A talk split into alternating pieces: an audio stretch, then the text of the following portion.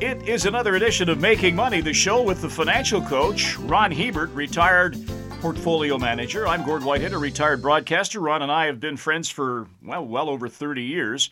We got together and decided, you know, we should really do something about investing and try to educate people a little bit more and how they go about doing it. If you've never been an investor, how do you get started? So that's where we're going on this one particular show, Ron.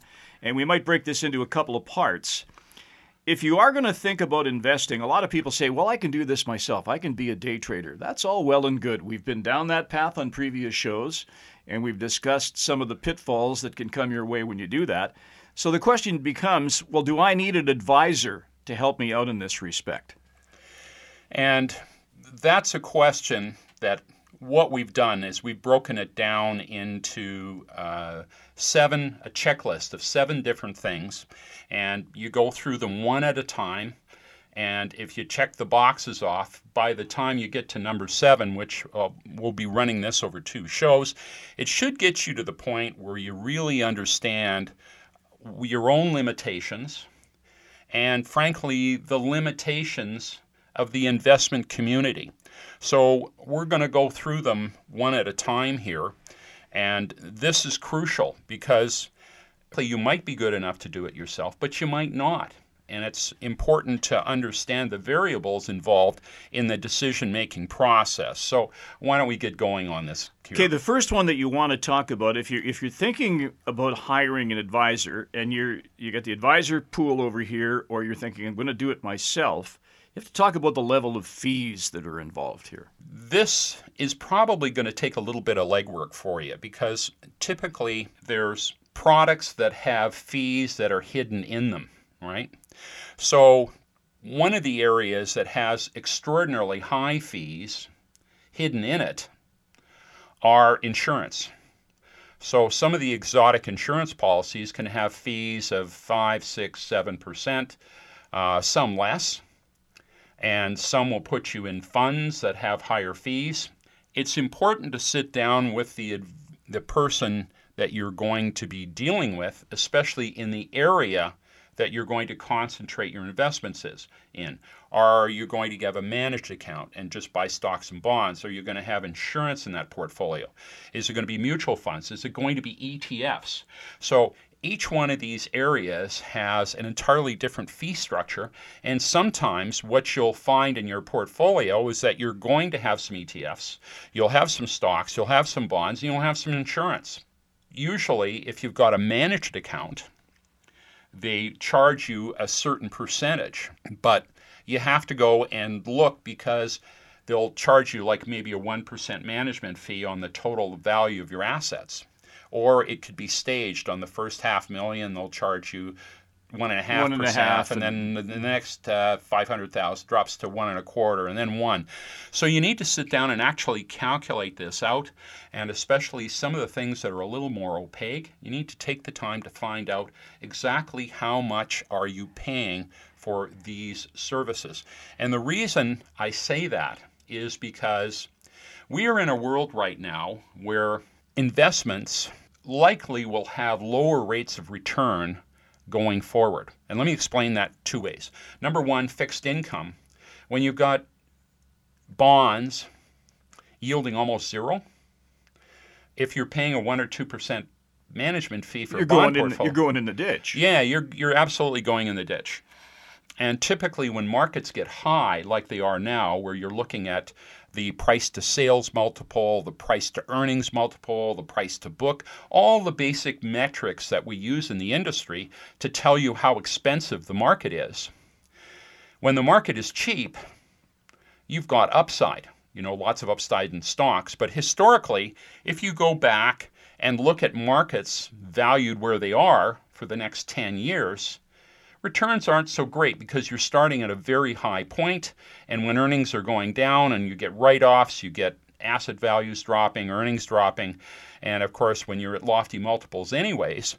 So, let's say going forward we don't have quite the returns. Maybe we get 3 or 4%. Well, you have to ask yourself if you've got a portfolio where you're paying maybe 2 or maybe 3 depending on on you know, the costs or even if you're paying one and a half and you're only getting half a percent or one percent or two percent return, you just have to sit down and do the math. Is the level of fees literally will it justify my returns?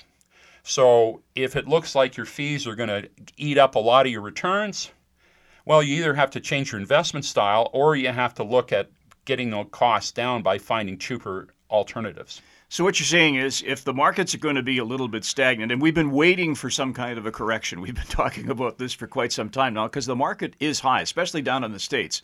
And leading up to the election, it's maybe going to back down a little bit. Post-election, it could back down even more, depending so, on who we get in. And of course, the markets really are at the same levels they were at two years ago. They've kind of gone sideways here. So if you're if you're saying that your fees are overriding your return, then you have to change your strategy. Instead of paying for a managed account, maybe you just buy a bunch of stocks that you like, that you think have growth potential down the road, and you sit on them. Is that what your advice is? Absolutely. And not only is it how much are you going to make, you've got to look at not only the level of fees and can you hire someone who can navigate well enough to keep you from losing a lot. So if you paid a one, if you're going to be in the markets and the markets went down 56%, would it be worthwhile paying someone 1%? And uh, maybe you had a loss of 10 or 15 probably worth it because on the upside you're going to make a lot of money. So you you want to look at your level of fees in your expected returns over the longer term and make sure that there's still some profit in it left for you is what this whole exercise involves got to do your homework. If you're going to if you're going to hire somebody as an advisor you got to talk about fees up first. Then you have to talk about what sort of advice is this person offering me? What's their background? What's their status on how they invest? And this can be highly subjective because there's all kinds of advisors out there. There's advisors who, frankly, they invest your money, so they buy stocks and bonds. There's others that in, invest in, in mutual funds or insurance. And then there's all the ancillary services they offer, and that would include retirement planning. So if you're finally come into money, because let's face it, a lot of people they spend most of their life paying off their home and getting their little ankle biters through school, married off, and finally that's when they've got some free cash flow to save, which is later on in life. And all of a sudden, when you're later on in life, you've got all these big issues like how do I set up a, a retirement accounts, retirement planning? Will I have enough to retire?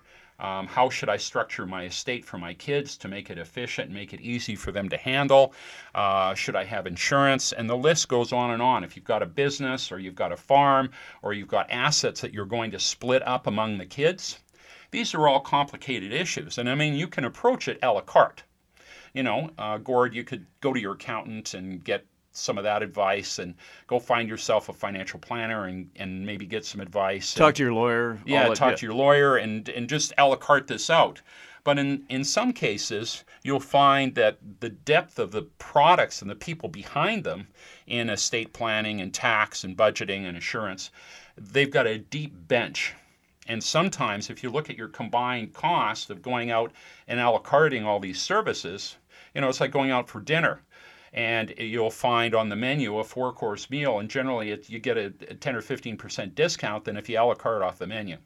So check the breadth of services and take a little bit of time to figure out, you know, is it going to be cheaper just to, to, pay a little bit more in fees and deal with one place that has knowledge of all my investments rather than, you know, if you've got all these different uh, people that you're going to, a, a, tax guy, a lawyer, and, and a financial planner, uh, they all need to sit down together and talk and get in the same room and get on the same page with your, your money, especially if you've got a significant amount.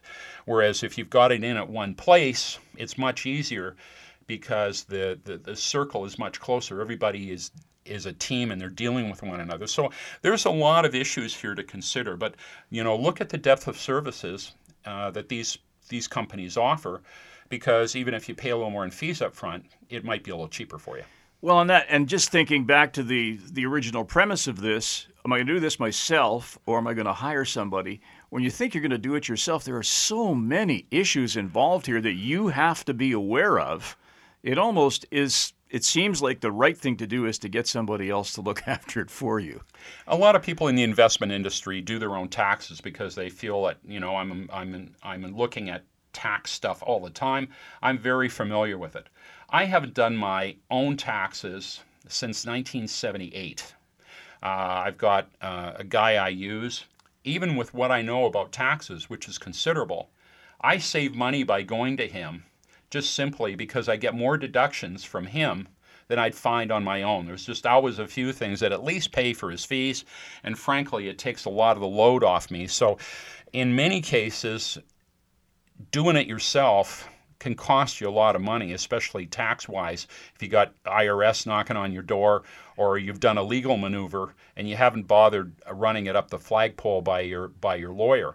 So, you know, you want to take the time because world's gotten to be a very, very complicated place. And having uh, brain trust on your side that can help you with your problems, that's worth something. Okay, let's talk about the advisor's skill level. I guess there's nothing wrong with talking to a young person who's reach, recently graduated from university, maybe has done a, a postgraduate thing, has a master's degree in economics. There's nothing wrong with that. Do you really need the skill of somebody with some years of experience behind you, or is that an unfair equation I'm talking about? Well, I think that uh, the quality of the person in the industry has gone up a lot over the last few years. I mean, the standing joke used to be, I'll take uh, your money and my experience and turn it into my money and your experience. Yeah. You know, you'd end up in the washing machine and just go from spinning in, in and out of one inv- investment uh, into another, and after a year or two, you find out that virtually all your money's gone. The quality has gone up a lot since then. And so you want to find out how good that advisor is because number one, we we talked about the fact that you're going to be paying fees. You're going to be paying fees for all this stuff. And so you have to make sure that the level of returns that you're getting minus the fees there's a net in it for you and obviously the bigger the better. So you want to shop around to find someone that over the long term has made money. And you want to look just not only in the good times, Gord, because typically, if you look at ads in the paper, often the returns are engineered so that you're seeing the when the market's turned up they'll tell you their two-year return or whatever. You know you want to go on on uh, or you want to get some documentation that shows that how they did not only over the last two or three but how do the how well do they do when markets are going down like 2007 to 2009, when the market went down 56%, how well did they do? Because it's easy to make money when things are good. Things are good. It is tough not to lose a lot of money when things are bad. So you want to assess their skill levels and not only the skill levels of their of the advisor, but especially where the area that you're going to need, really need to, to lean on the tax uh, experts, the estate planners, those kind of people. And usually, if you have a chance to sit down with them, you can find out really quickly their level of expertise because there's some people that have a designation. Uh, the advice is terrible. And so you need to do the referencing, like we talked about how to find an investment advisor. You know, talk to your lawyer, talk to your accountant, talk to people that can give you advice on where to go and, and you know, get referrals and references because you're going to need this. And uh, it's going to be these things that help you. If you can find a tax specialist that can save you thousands and thousands of dollars, I mean, I remember on a, a deal where a guy had some losses, and we were able to, he sold some apartments where he got a huge profits, and he was able to take some of the losses that were in, in one name and transfer them to another. And he ended up saving almost $200,000 in income tax. And that's a tax guy I know that uh, I just met this this individual and I looked at his portfolio and said, you know, there's a few things I think you can do here, but you need to go to this third party guy and talk to him. So that guy was able to save him. The tax the tax and the legal guys were able to save him oh, well well over a hundred grand in taxes and the the cost of it was around five grand. So, you know, especially when it comes to tax and accounting and estate planning, you want to make sure you're getting very, very good advice. And those are things I would be willing to pay a little bit more for because, you know, I mean, if you pay a little bit more up front and you don't have your family after you're gone in court for the next 20 years fighting each other over the estate because you left it a mess, what's that worth? So there's some intangibles that you've got to build into this equation too. And I think, too, anecdotally, I remember back uh, when the markets were in, in free fall back in 07 and 08, going into the bank one day, and I won't mention which bank because I thought it was very embarrassing for them, but they had a poster up. I was standing in line waiting for a teller, and I was looking at the poster, and it was them promoting the mutual funds that they offered. And I was looking at it and I thought, why do they have that up there? Because they were showing a few years of positive returns and then two years they absolutely got gutted. And and the returns were well, there weren't any returns. They were losses. Then they went back into into profit. And I, I went in and talked to the manager and I said, you know, I, I'm kind of in the marketing business here in media.